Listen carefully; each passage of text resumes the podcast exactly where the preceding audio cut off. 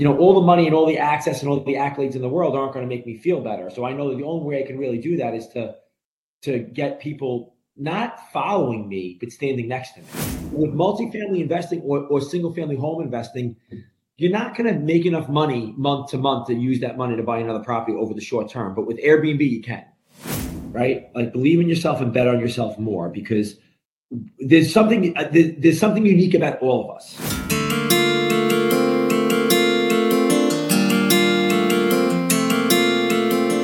I'm Coach Des, mindset motivator and lifestyle entrepreneur. My mission is to help you crush your self limiting beliefs and embrace being unapologetically you. The Born Unbreakable podcast brings you inspirational stories from all over the world that will empower you to unlock your unbreakable spirit. I'd love to partner with you on your next breakthrough. Go to bornunbreakable.com to schedule a free transformational call. Action begins today. Welcome to the Born Unbreakable podcast, the pre Thanksgiving edition episode with Coach Des and my guest, Ralph DiBugnara, aka DiBug. So you got to check out the Instagram. That's my first call to action. I usually wait till the end of the episode to do a call to action, but I'm telling you, DiBug, so D I B U G, follow him on Instagram. You'll be inspired all day long. I was like, wow, this is one of the best follows I've I've ever done. But um, I met Ralph at an event in Nashville last month called Rise and Record. Um, a phenomenal event, by the way, put on by Brandon T. Adams and his beautiful wife. So uh, you got to check that out. That's another conversation. But um, Ralph was actually one of the speakers at the event. And he happened to be in an industry that I have an obsession with, uh, which is real estate. He uh, is the president of Home Qualified, and his like portfolio is insane. When I first heard an introduction of Ralph and I learned that he's closed in his career over $40 billion of loans, I was like, is that billions like with a B? I had to double check and like fact check that because I was like, you know, we're in the era of like alternative facts. So you kind of got to double check your shit, you know?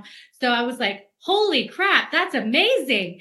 So he, he does loans, he does Airbnbs, but on top of that, he's just a really amazing person with an incredible story. Besides the, the business that he's in, he's also an author. He's a speaker He's a motivator. He's very compelling. And that's the absolute reason why I've asked him to come on the show so I can have a conversation with him. So, Ralph, thank you for being here on holiday pre weekend of, you know. Well, thank you for having That was an amazing introduction, much better than I could ever say it myself. So, I appreciate that.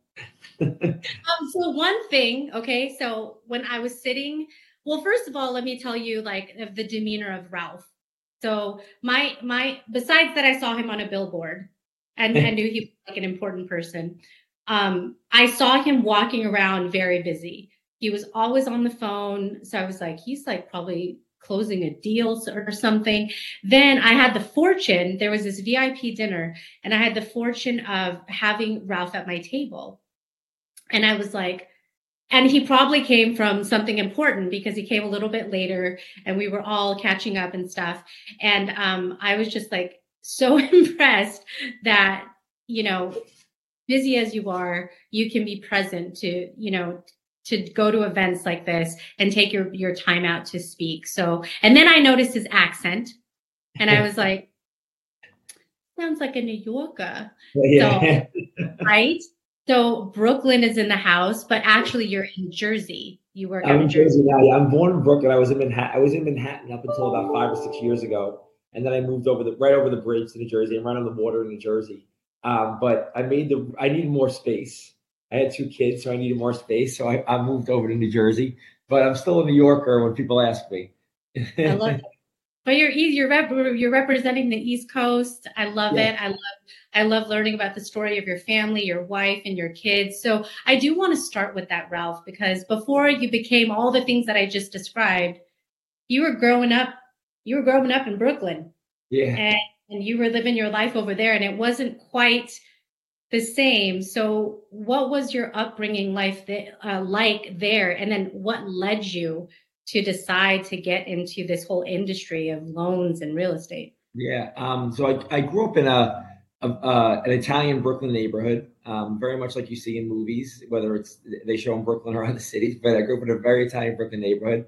Um, my father was a, a teacher. Um, he worked like three jobs so we could live in the places we lived. And we lived in a two family home. So it was very small. I shared a bedroom with my brother. We were like this far apart from each other in the bedroom. And, um, but I loved where I live. I loved the neighborhood I grew up in. I loved kind of everything about it. And, um, kind of grew up around New York my whole entire life, around New York City. But, you know, I got to places in my life where I just wasn't, um, I lost confidence like over and over again, you know, throughout my adolescence and, you know, kind of even into adulthood.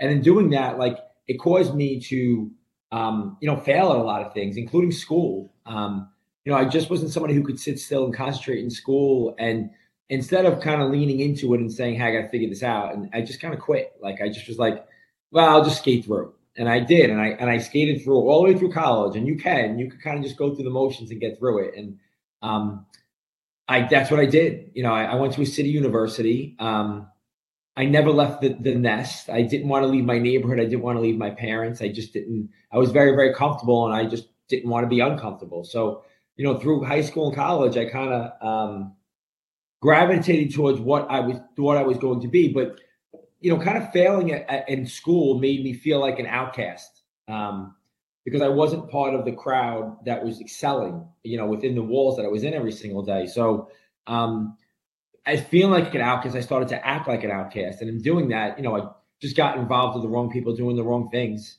um, which led to some problems in life and some skewed views on what the world should be and and and that kind of stuff. Um, but even that, at some point, I was smart enough to see that that's not where I wanted my life to go long term. So I graduated college. It was around 2001, 2002. It was the dot com bubble. So it was a reset. We went through a recession, not like we are now, but not that far off. Um, and there was really no jobs. There was only sales jobs. So I took a job working for Canon. Um, I was selling copiers door to door in Manhattan, which was awful, um, awful. It's not having doors slammed in your face is not fun.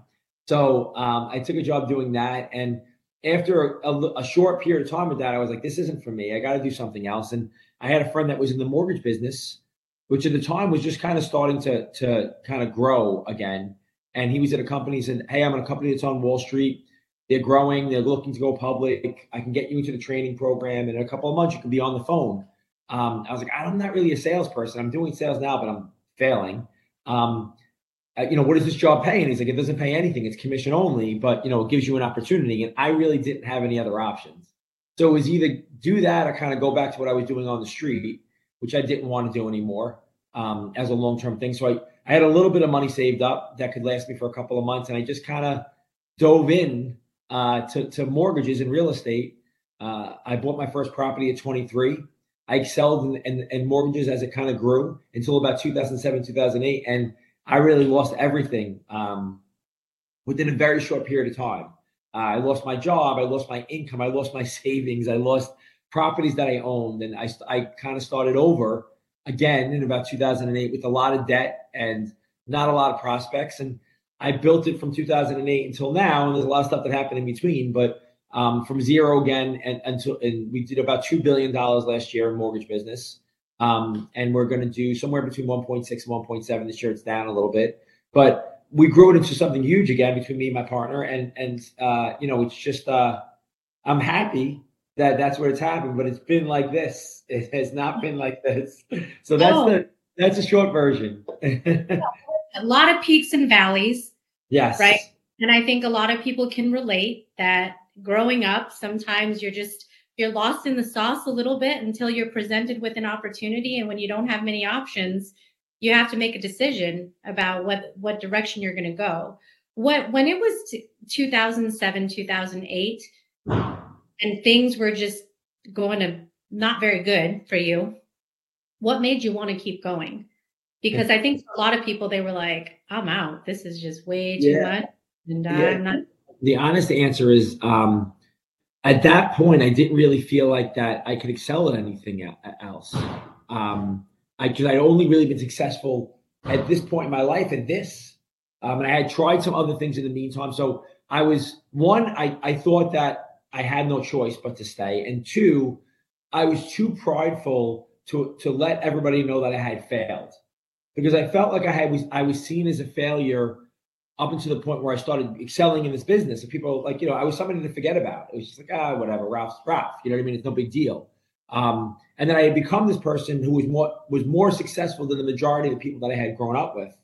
And I just didn't want to admit that I had failed so badly. I mean, I really failed. Um, I didn't want to admit to my parents and to my brother and to my immediate family that I failed. So I just pretended to them like everything was okay.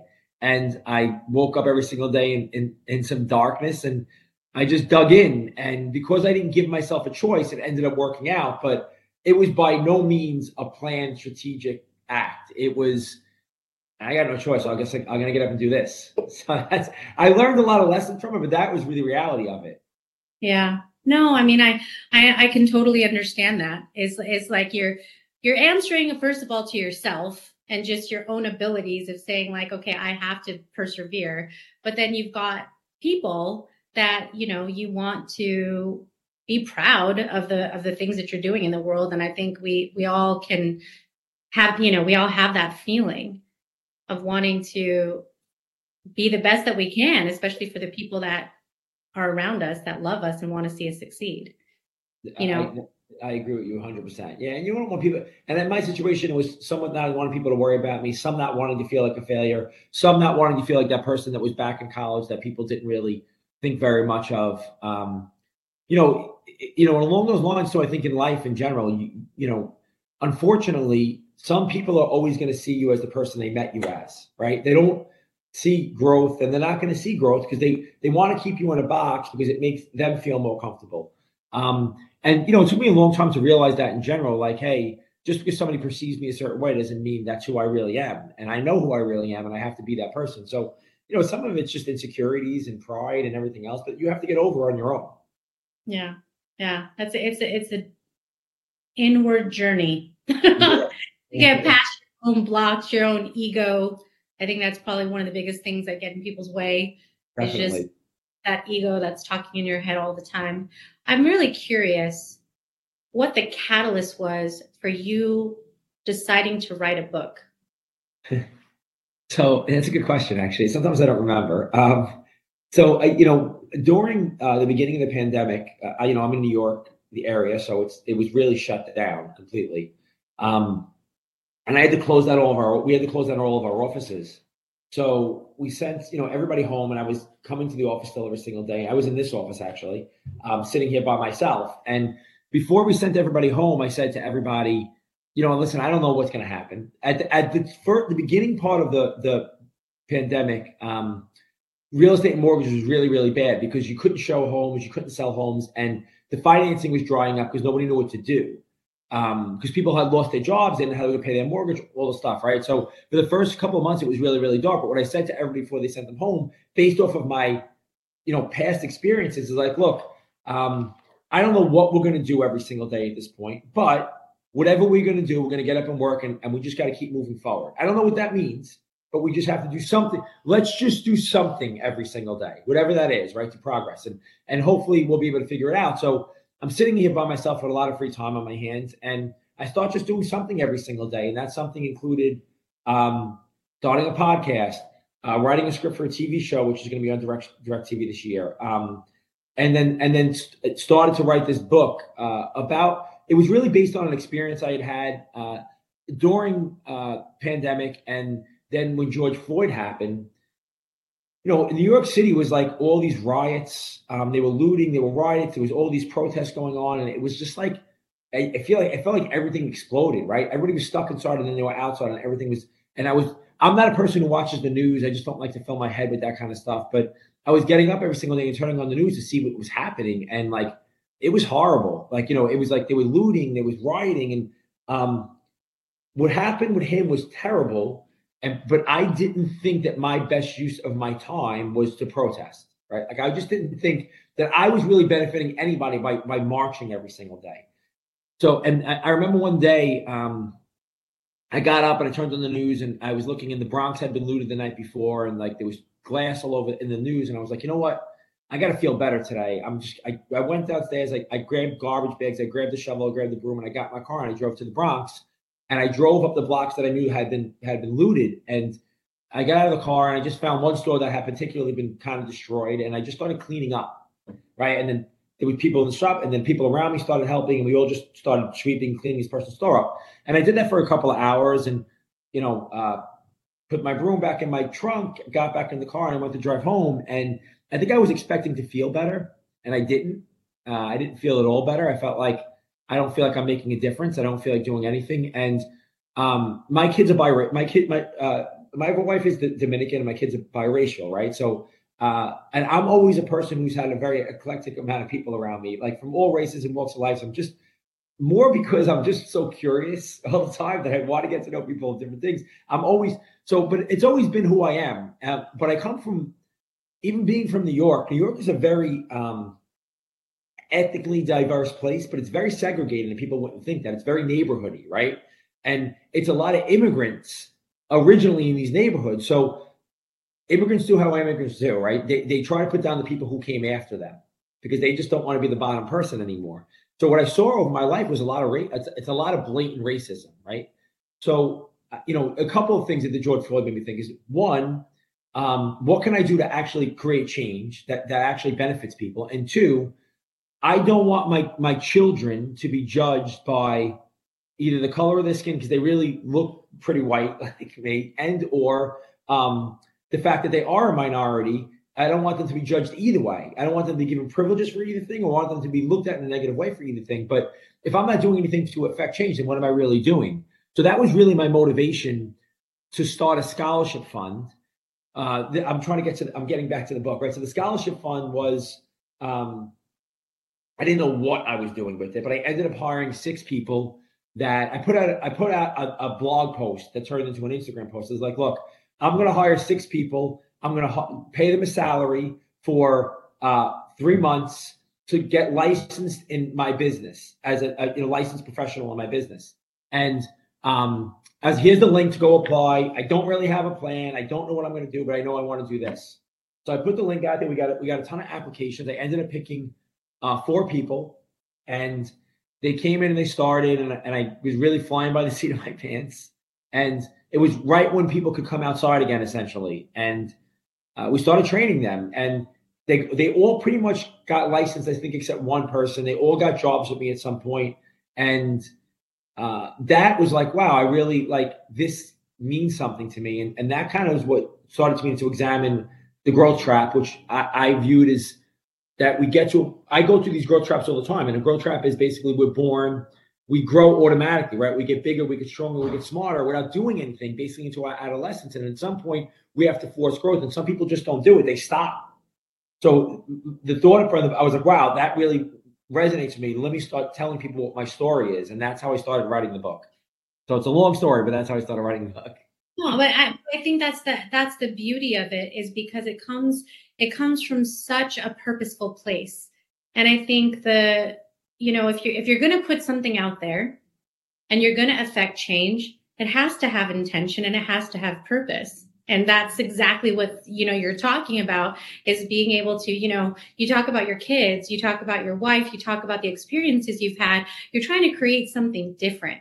And that's something so hard because today there's incredible amounts of divisiveness, even in the places where you think there would yeah. be a higher elevation because we, it is a diverse place. We can, you know, have these conversations that emanate respect despite having a different opinions, but that's not the way that things are projected to us. And people get very caught up in the glorification of what's on the news, what gets promoted in social media. And it's this highlight reel of all mostly like 90% negative stuff. Like I, I barely can remember anything positive. That's why I too don't watch the news. I'm more of read reading kind of things that can can capture me from from the most unbiased way, which is very difficult to find these days.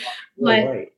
but then I think you know, for anyone who's listening, one of the best places to go when you feel helpless or you feel hopeless, like when you got in your car and you thought that which is such a kind act to do, right? It's like you want to go and you want to do something, but the best place that you can go to affect change is to go within because yeah. it's here that nobody else has that story. Nobody else has that experience. So you can manifest that into something even greater than you probably can imagine. Yeah, and that was really it. Like I, I felt like I had built myself up over 20 years, and I had all this access to these good people around me and these and these good resources, right?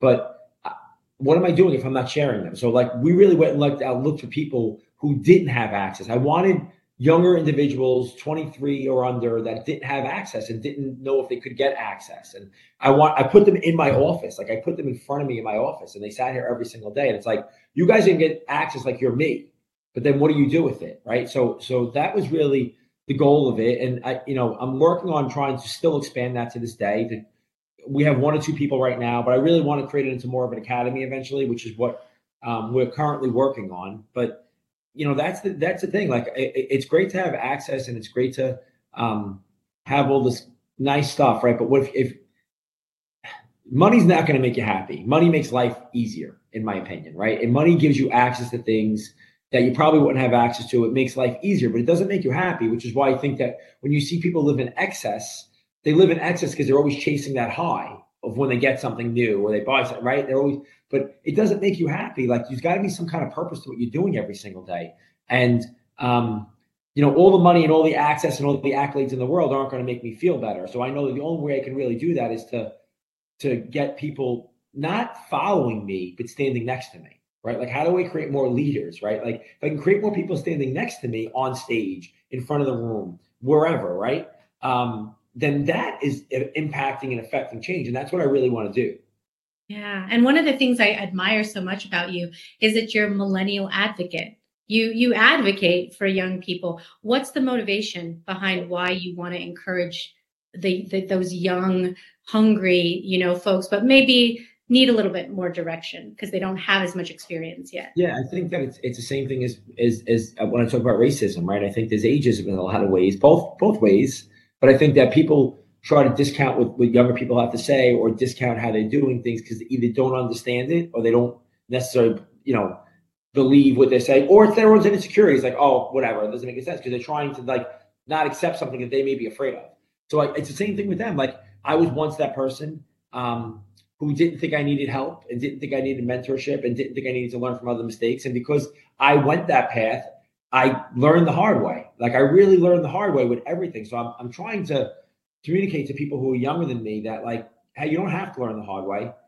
Come here. I'll talk to you about how why this is the way I did it and, and how you do it this way. And on top of that, I still make mistakes every single day. Do you want to see them? great because it's not going to cost you a dime. Just come see what I'm doing every single day that I'm screwing up, and and maybe you won't do the same thing. Yeah. And I, I think that transparency is so important, you know, because we're not, none of us are flying on high and reach this omnipotent point where you never need to ask for help. You know all things. You're at the top of the mountain, and plus, it's really lonely if you were standing there by yourself. Anyways, that would be a really crappy life. like, yeah, absolutely, you're right. Who wants to be alone there? So I agree with you. Yeah. Well, I, I, I want to ask you because this is an interesting time in real estate. Sure. The big things that, that the, the headliners, right? The interest rate mm-hmm. is going up. Like, oh, there's a lot of fear. That's that's one observation I've made. So in the past two years, I've bought and sold homes um, last year and this year in an up and down market.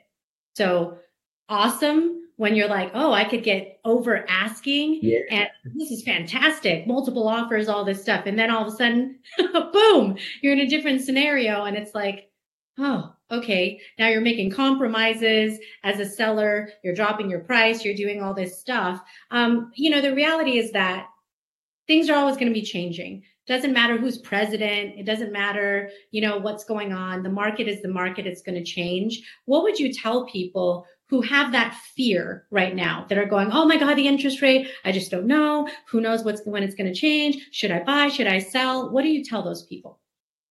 I think I think real estate, uh, which I've proved uh, through through some hardships, as a long term investment, is still the best investment. Um, if you look at real estate compared to the stock market, it's it's like twice the amount of uh, return on investment since 1981. So Um, I think you know, as a long-term investment, it's good. Now, in that long term, in the short term, there's going to be some of this, right? So I think two things. If I if I wanted to buy today, um, which I still am, I'm in contract on another property right now, right? Um, I think you have to look: Does this property at today's interest rates meet my budget or my income expectation? If it's an investment property, right? Does it meet what I can afford to pay every single month?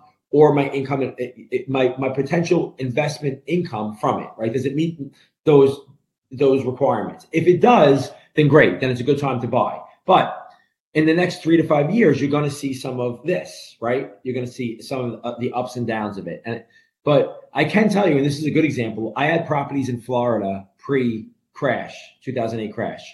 Um, those properties at some point were worth like 30, 40 cents on the dollar after the crash. I bought them for 220. They were worth like 70 or 60, like destroyed. I still own um, one of them today. It was worth 70,000. It's now worth 280,000 again. It's a it's a income producing asset for me. Um, over the long term, I will win on that property. So that's one example. And I don't want anybody to take any kind of harp shits, but I'm I think real estate is still a great investment over the long term. So it, like anything else, it's all relative if you can buy a house at its at what it's really worth today and not overpay, but what it's really truly worth today in market value, and it meets your budget, then it's still a good investment long term. Mm-hmm. Yeah, yeah. I, I think it's it's a difficult thing because it's emotional. I think that's that's one of the reasons why the process of real estate, especially if it's the first time anybody's doing anything, is challenging because it's usually one of the most the biggest investments that people make and there's an emotional energy behind it. So sometimes pulling the trigger is like, ah, I don't know about this. I don't know. And so it's, it's nice to hear, you know, from someone who has been through and personally gone through yeah. the dips and the successes that it, it is the long game when it comes to doing something like this. Yeah. Yeah. So what, you know, uh, I'm a little eager beaver around this because I personally, as an investor, had started with um, short term rental because it was just kind of like the buy and hold. It kind of seems safe. You find the right tenant, you have them pay, it's consistent, you make some profit. And then there's just this, this era of the short term rental. There's videos on it. You can YouTube it. There's podcasts on it. People are making all this bank. It's so exciting. I know you've got a number of Airbnbs. Why is that? And I've talked to some other investors and people who do like capital uh, funding. Why is that an exciting opportunity right now? So you know, for the right properties um, that, that you buy in the right areas, and I really try to focus on vacation areas when it comes to this stuff. Um, it's a higher rate of return on money for your for your for your your investment capital. I, I, I can tell you that I'm making between two and two and a half times as much as I do on my long term rentals or my you know my, my yearly lease rental properties. On my short term rentals, I'm making you know two to three times as much on those properties. Um, but you know they're getting as they get more popular and it becomes more of an income stream more regulation comes in more taxes come in more competition comes in and you have to be conscious of it so it's not an easy it's not as easy as hey this is better i do like it better but um i do believe that you know you have to be still have to be strategic about where you're buying and how you're buying and i'll give you an example today actually it's good timing um, i have a property um, on the Jersey Shore. It's a be- it's a beachfront property that's been one of my best properties to date that I bought for short term rentals. Um, it's gotten very busy over the last few years down there, and the, the local residents are not happy about it. So you know, with that comes cries to local government to change the laws, which there was no real laws there for short term rentals except that they allowed it. So now what what that um, culminated in was today they just passed something that's going to start at the, at the beginning of the year, whereas it, your rentals have to be uh, seven days minimum. So you can't do a one day rental, a two day rental, three day. You have to rent for seven days at a time, or you can't rent at all. Or you have to rent, or you have to take leases over 90 days.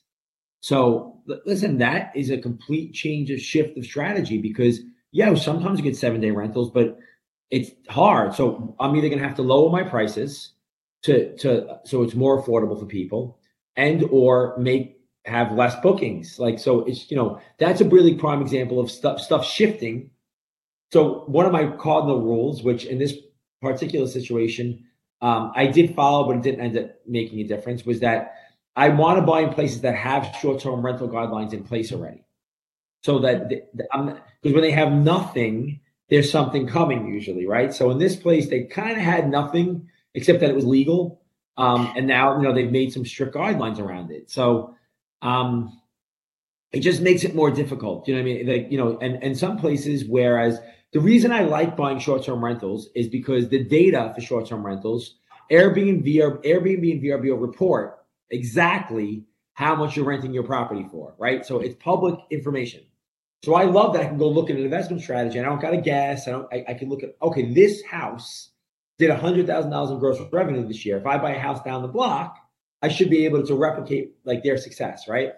But with that, local governments come in and said, "Hey, um, we're going to start taxing this income, and you have to report and be taxed on it." So I've had a couple places where I have properties, one property, two properties in Florida in particular, where now I have to pay a three percent tax on my rental which wasn't in place before. So, you know, there's good and bad about it, but I will tell you overall, it depends what your ultimate goal is. Yeah. Um, I like the idea of uh, creating homes that I can create experiences out of, that um, they can be specialty homes, that I can give people a good customer experience and and make them into recurring customers, right? Um, I like not having to worry about uh, rental laws and uh, you know, terminating somebody's lease and getting them out of the house and and that stuff. Like I, you know, that's that could depending New York in New York and New Jersey, where I own a lot of my large scale multifamily. Um, that's a big problem. You know, evicting people is not easy. So I like not having to deal with that. But it just, I still think you should diversify. It should, I don't think it should be or short term rental, but um, I think that that's what you know. I I think there is definitely more income on those properties and with those properties, I've been able to buy more properties with my profits just from the rentals, right? Yeah. With multifamily investing or, or single family home investing, you're not going to make enough money month to month to use that money to buy another property over the short term. But with Airbnb, you can. Yeah. I'm I'm with you. That's that's why I had to do, you know, see for myself and do that diversification. But you're right, it is a completely different strategy. It's uh it's different risk. You have to do a lot of research. I spend so much time on AirDNA, just looking at numbers and seeing where things are at and what seasonal shifts, you know, because I'm I'm in the Las Vegas market. I told you before. It's very interesting. It's a it's a travel extravaganza, you know. Yes. Kind of conference and um, you know, every kind of person celebrating something is coming to my town for some reason. So to uh-huh. yeah, yeah uh, there's always business around, right? Like it, it, there's always something going on. So yeah, exactly. Yeah, it's been amazing. Like the kind of requests we get, it's like every single one is totally different um, because we do short-term rentals, but also events. So that's the yeah. other the other side of it is you yeah. know uh, specific special events that people want, and it's like by the time they figure out how to do all that on the Las Vegas Strip, it's like, oh gosh, no thanks. Yeah, let's go. Ahead. Depends. It depends. the depends the budget. All these different things, but no, I appreciate that. I appreciate you just talking about the honest you know different things so i am very curious and you've noted it a few times in our conversation is what's next for you because it sounds like there's a few things that are cooking up and culminating um, it's a good it's a really good question. I had a conversation with somebody about this earlier who's a um, pretty big uh, he's got a pretty big real estate portfolio.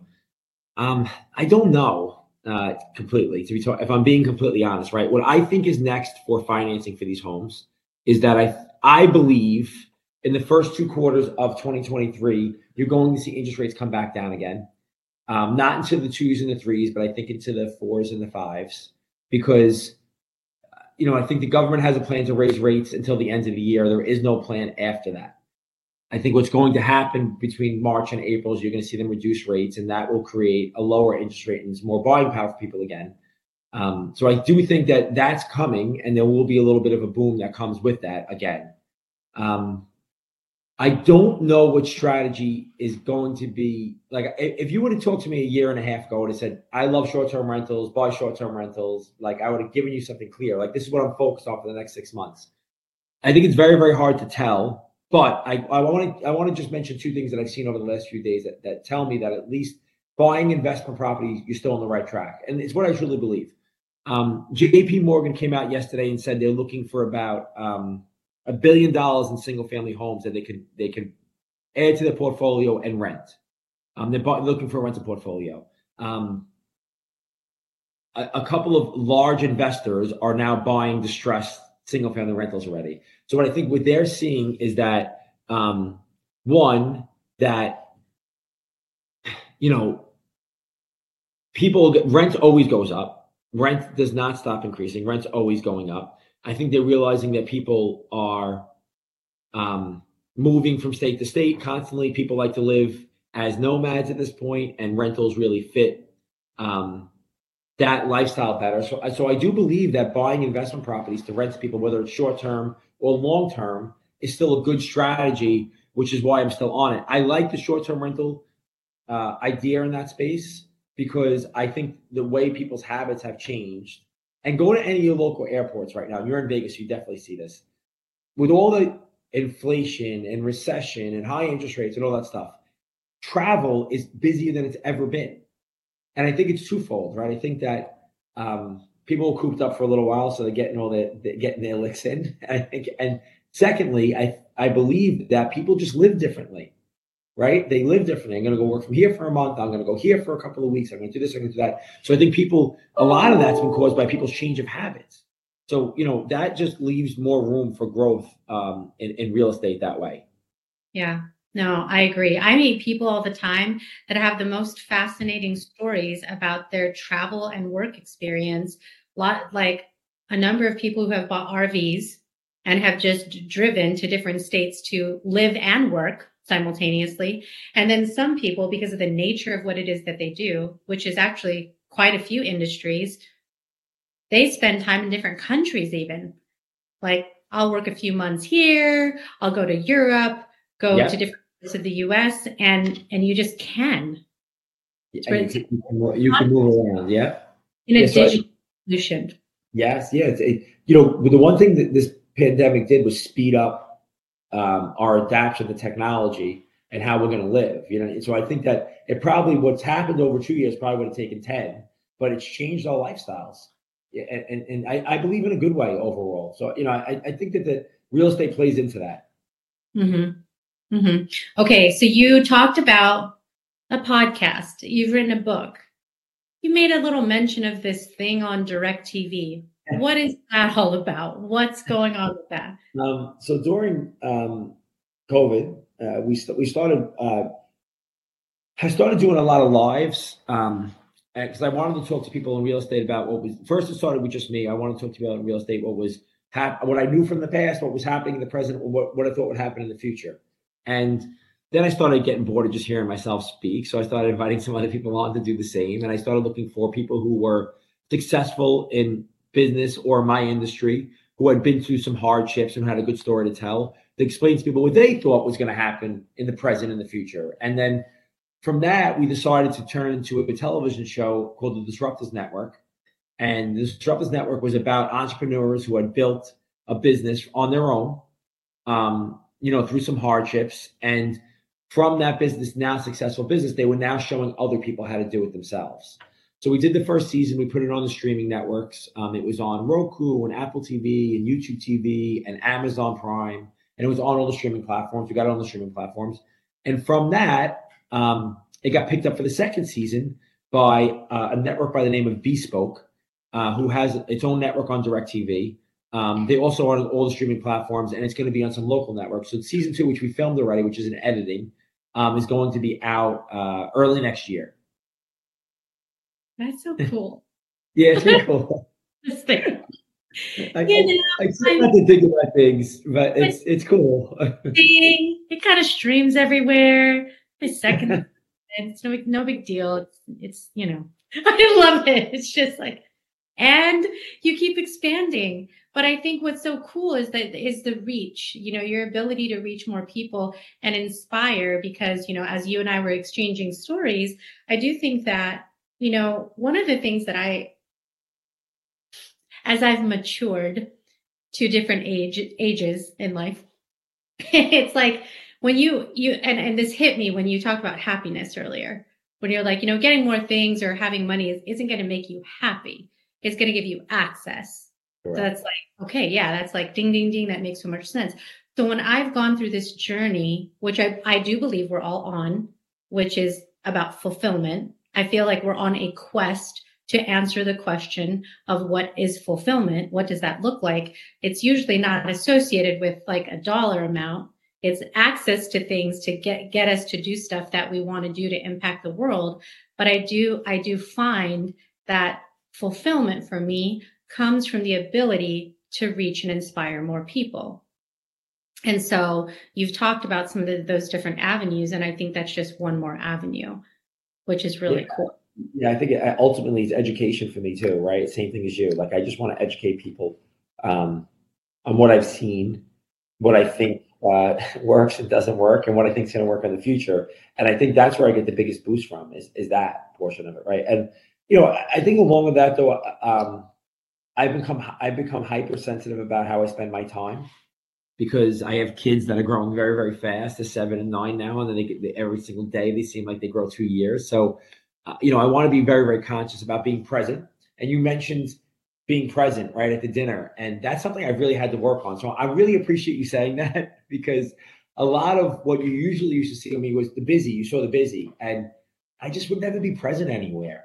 Like I'd always be on the phone and always be moving around. And, you know, I, I feel like I was just missing out on real conversations and, and real interactions with people and the things that that you really need for you for your life to to, to and you know, in past, I would either not show up at that dinner at all, and or I would have just been on my phone the whole entire time, just kind of half in the conversation, half out. But um, because I didn't do that, I had some great conversations. I met some great people like you, and um, you know, it's it's it bears fruit for you. So I think you know, just being conscious about how you're spending your time, and does your time are you valuing your time, and in turn, are the people you're talking to valuing your time? And, and I, that's just really that's become really really important to me.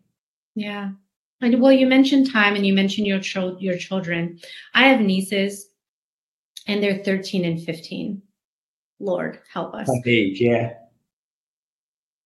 It's it's interesting because I I look at the, you know, the generations that are coming next right? We we talked about the millennials that you help, and then there's the ones that are even next after. I don't even know the names of the next ones after that, right? Like the ages of your kids, but it it is a different time, you know, that we're moving through a time and space of digital, you know, and and, and most of it is positive. Honestly, I do believe.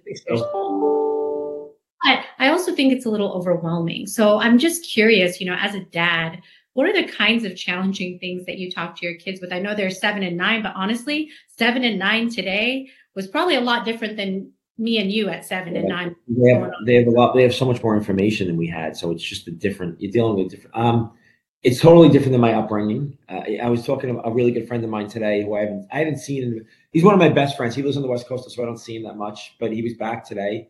Um, he's he was like my younger brother before I had kids. He's I met him when I was about 25 and he was about 18. Um, and he's grown to be very, very successful in the music business. Um, his name is his music name is Sycamore. He's a producer and uh, he was Travis Scott's uh, A&R for all his albums. He manages a bunch, of, but he's, he's become a huge success. And um, what we kind of talked about today is that like you know he was a younger generation to me at some point, but he's not anymore, right? And we and I started getting into what my kids are like, and um, just like I kind of did with him when I was when I think I was mentoring him when we were younger, is that I just talk to them as adults. Um, I'm very straight up with them. I explain why to them, uh, why we're doing things, why we're trying things. I I'm constantly thinking about what they're thinking about and how I can connect with them more. It's become a challenge for me, um, and because that's the case, I really love having them around me because I'm constantly like learning and um, but I just try to be as real as I possibly can with them. I don't try to hide stuff from them. I don't oversaturate them with things I don't think they need to know. But at the same time, like I answer questions, I take them everywhere with me, and I just try to expose them to different people, different things. And over the summer, me and my son, who's nine now, so he's old enough to kind of get on the bike with me and, and ride through the city uh, of Manhattan. And uh, he's gotten really into basketball the last couple of years. So I took him to, to ride around to all the like the famous basketball courts in New York City and the Rucker and Dyckman and West Fourth courts. And like, um, you know, for the most part, they're neighborhoods that are good and bad, right? Like they're, they're real true New York City neighborhoods that have their good parts and their bad parts. I, growing up the way I did, know how to move around those blocks, those streets, and those neighborhoods where he's not going to be any danger. I know where I can go. I know where I can't go. I know who I can talk to. I know who I can't talk to. He doesn't have that. He had me. But, you know, so, so what I think about, it, I'm like, I'm concerned that they're not going to have the street smarts that I had. But they're going to have smarts that I didn't have at all. So there's, there's always challenges in life, right? They're going to be a lot more educated. They're going to be a lot more well read. They're going to have a lot more knowledge. Things are going to come easier to them that way. And some of the things that I was good at by force, um, they're not going to have as much of a use for. it. But if they do, they're going to have to learn them in a different manner. So I, you know, I just try to keep an open mind to it. I try to be patient. Uh, it takes a lot of patience, but I, I try to talk to them uh, as if they're adults. So you know, I'm not. I don't baby talk them. I don't. Um, I don't down talk them. I don't try to you know shield them from everything. I just try to talk to them like they're adults. I oh I, I love your I love your outlook and I and I I love that honesty and that transparency because it's it's you know unfortunately I think if you don't have that they're going to have so much of it when they're not with you because they're going to get right. everywhere else between friends and uh, TV and social media and every every everywhere they turn there's going to be a something so yeah. might as well getting your take yeah and you know what um my parents, my mother and father, you know, um, they're Italian and the Italian way, like, and, and I think it's part of most immigrant cultures was that um, we tell them need to know. Kids are on a need to know basis, right? Until this day, I'm still on a need to know basis on things that I should be. but um, my father was somebody who let me learn on my own. Um, he didn't try to control what I was doing. He didn't try to tell me what to do. And I think at some point I probably needed that and, and, I didn't have it. But at the same time, he did me a huge favor because long term he was right. Right, that was the way it was supposed to be. But I, you know, I did some stupid things along the way. Like I just I, I followed the wrong people and um, I got involved in the wrong things. But they were good learning lessons for me.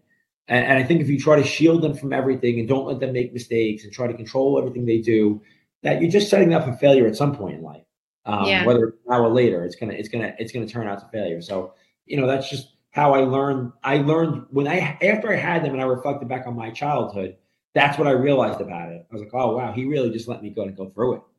But it worked. It ended up working out. So I, I, I, you know, I, I took, I took a lot of, yeah, I, I took a lot of um, value in that. Yeah, no, I, I do. I, I, I think there's, there's so much value to that, and um, you learn, you learn the resiliency you learn how to get back up after you fall down. And that's where yeah, I think the, the most most learning comes from. So I want to ask you a couple questions, you know, just to kind of get your essence a little bit more. And my first one is because my show is called Born Unbreakable, is what makes you unbreakable?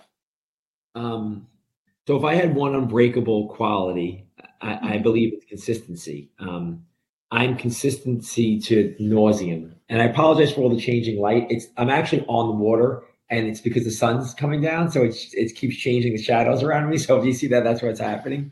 I love um, it.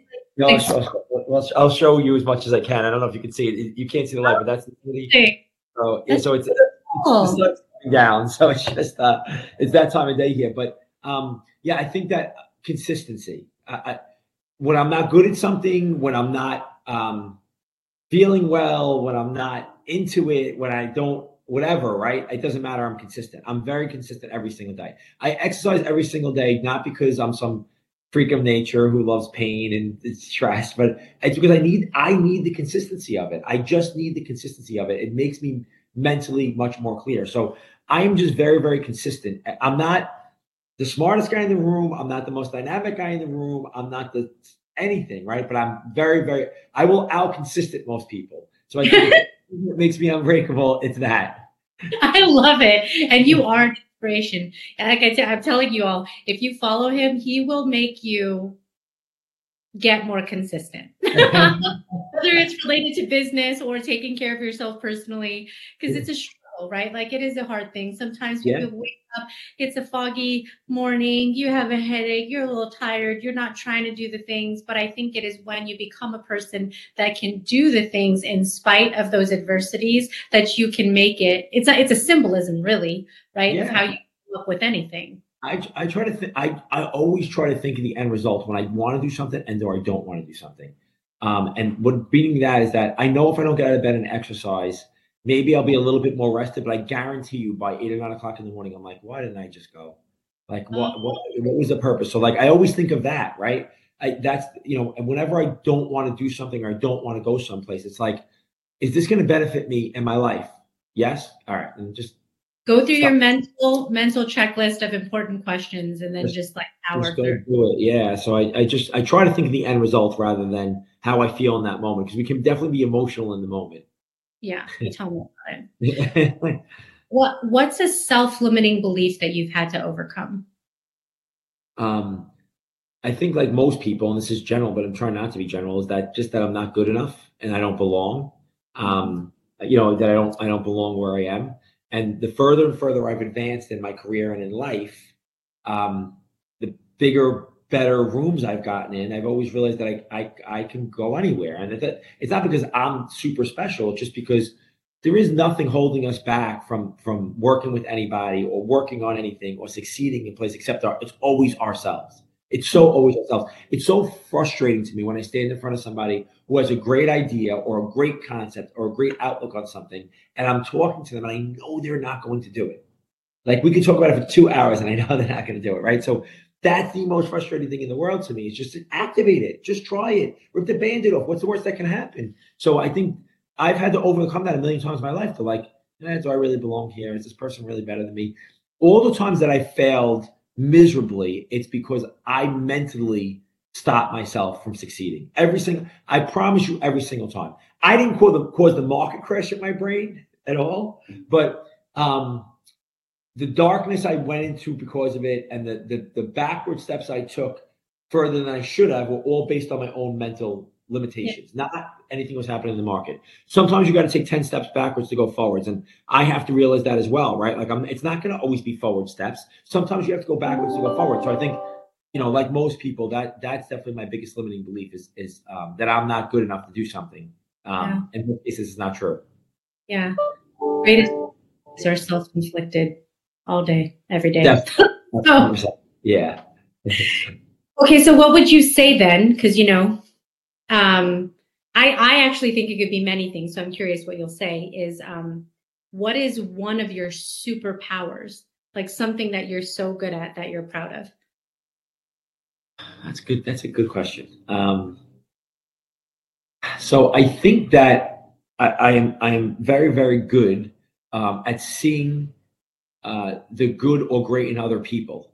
I think that that's something I, I'm very good at. Like people can tell me they have an idea of doing this and they're doing doing that. And I was like, that's amazing. And this is why that's your story. And this is why your story is important. And it's I think that's where I excel, like seeing the great in other people. Um, like maybe they, they can't even see themselves sometimes, but I see it. And that's where my frustrations come in most also because why aren't you doing this? Like, why aren't you using this? Why aren't you doing this? But I think seeing the good in other people is definitely um, something that really comes easily to me. Uh, and I, I, when I see it, it always seems very clear to me. I think that's why you have a lot of people standing next to you, Ralph. Thank you. I hope so. you are so good at that. What is something on your bucket list? It's a good question.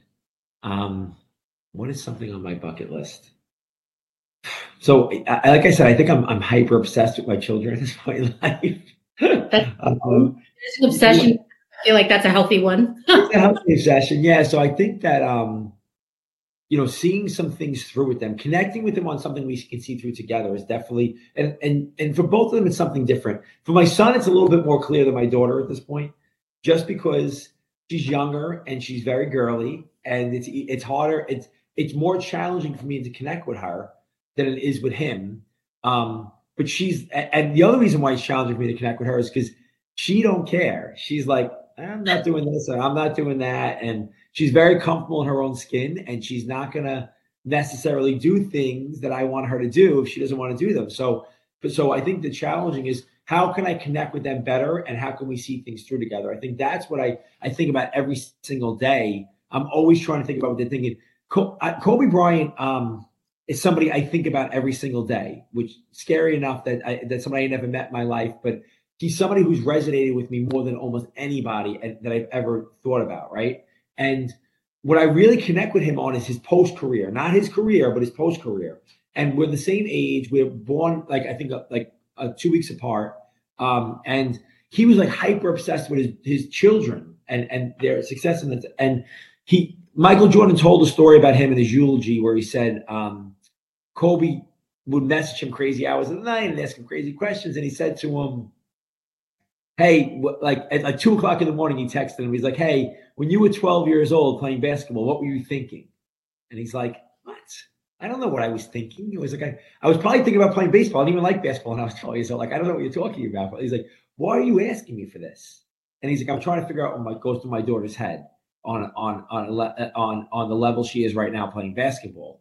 And like that just resonated with me so much. Like I was just like, yes, like that, like that makes so much sense to me. He had become hyper obsessed with women's basketball and excelling women's basketball and making it a thing. And it's just like something completely outside of what he did. And, and, and, you know, I just think that I so connect with that, not because he said it, but because I feel it. I generally feel it. Like, how do I connect with them to make them great? Like I, all the great stuff that I, that maybe other people think I've done. And um, sometimes I reminisce and think that was good I still feel like the, my purpose on this earth was to, um, one, be a father and get them to to be something great, and two, just get. I think I'm here as a conduit to get other people to find their greatness. I really like feel that in my soul. I I know that that's accurate because I have those moments too, where the my essence and my being, my purpose is truly a vessel.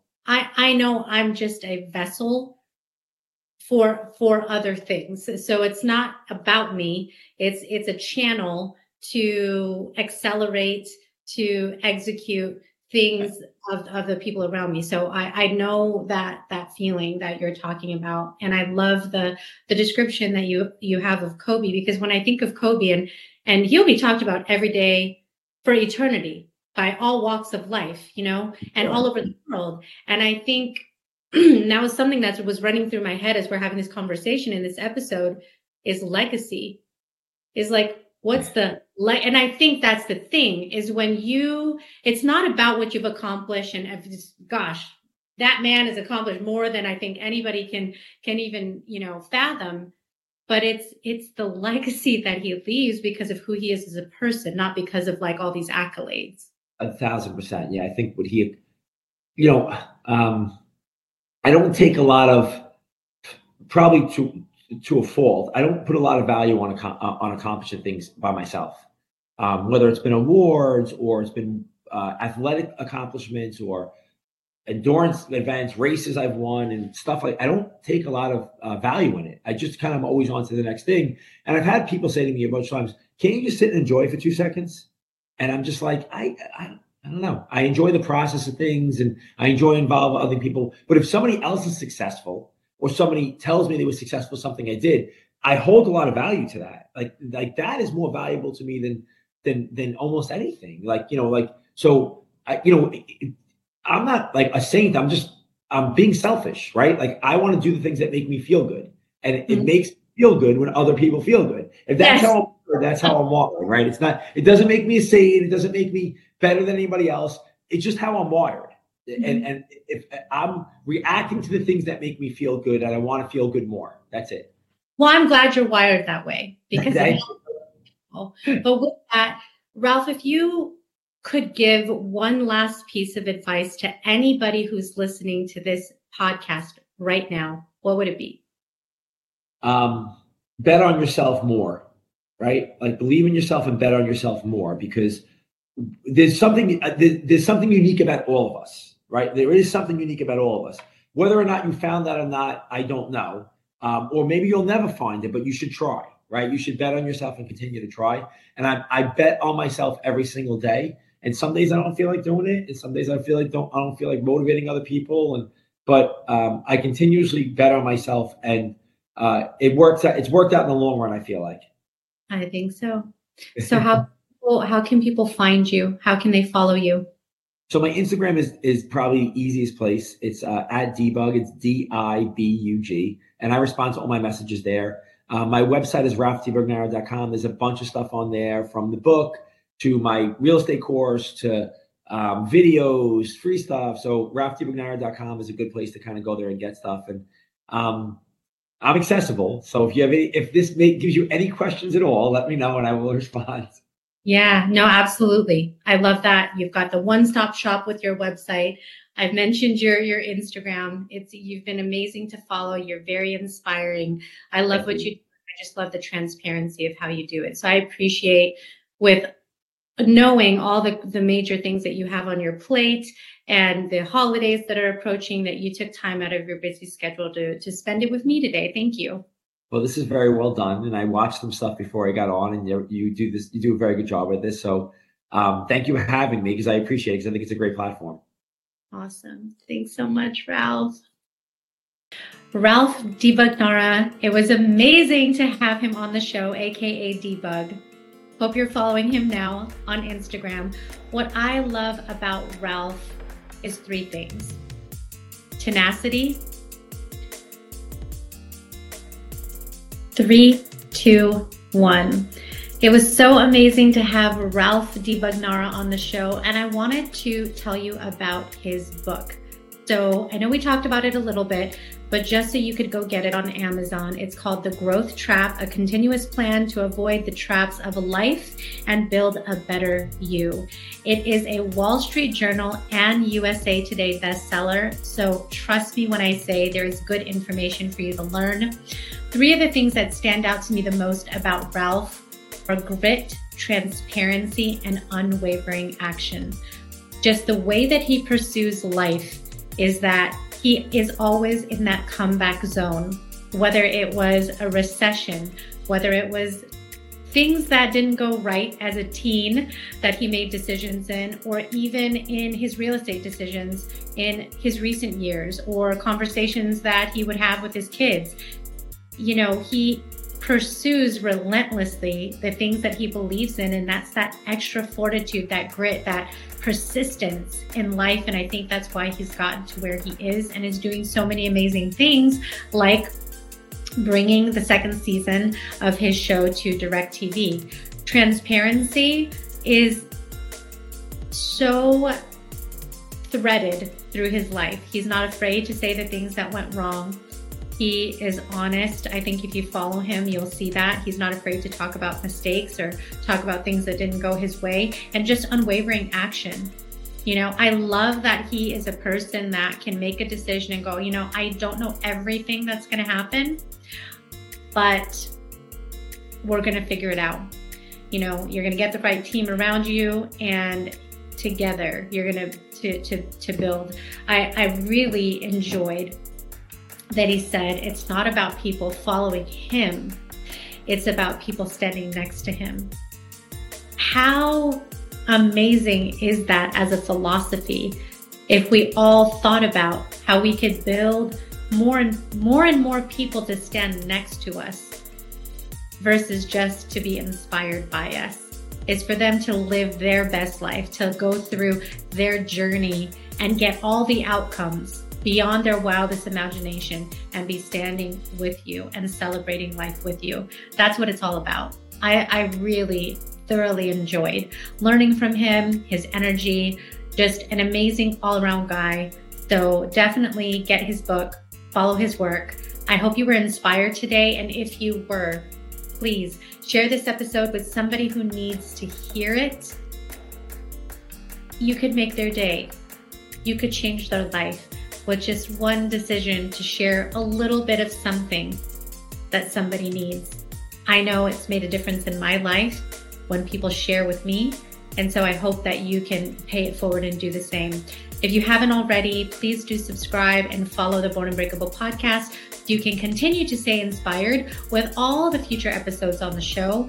I'm excited as we move into a new year to think about the ways that I'm going to continue to engage you as my incredible audience. So thank you for continuing to stick with me, to be here, to support me. We're going on this journey of life together. I absolutely believe that you're standing beside me. Uh, so thank you. Thank you for that. I also just, you know, as we head into the holidays, and, uh, you know, it's a very reflective time for me. I, I tend to be a little bit harder on myself and um, thinking about if I'm accomplishing everything I really want to accomplish in the world. Um, and I'm trying to do a better job of giving myself grace. But I do think that a place that we can get to that makes us feel good is a place of gratitude. So I would absolutely ask you and invite you to answer the question what are you thankful for?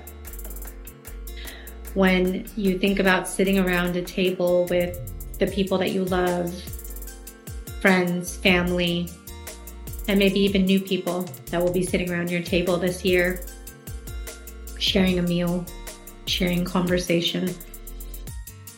What does that mean to you? You know, what really are you thankful for? And just lean into that.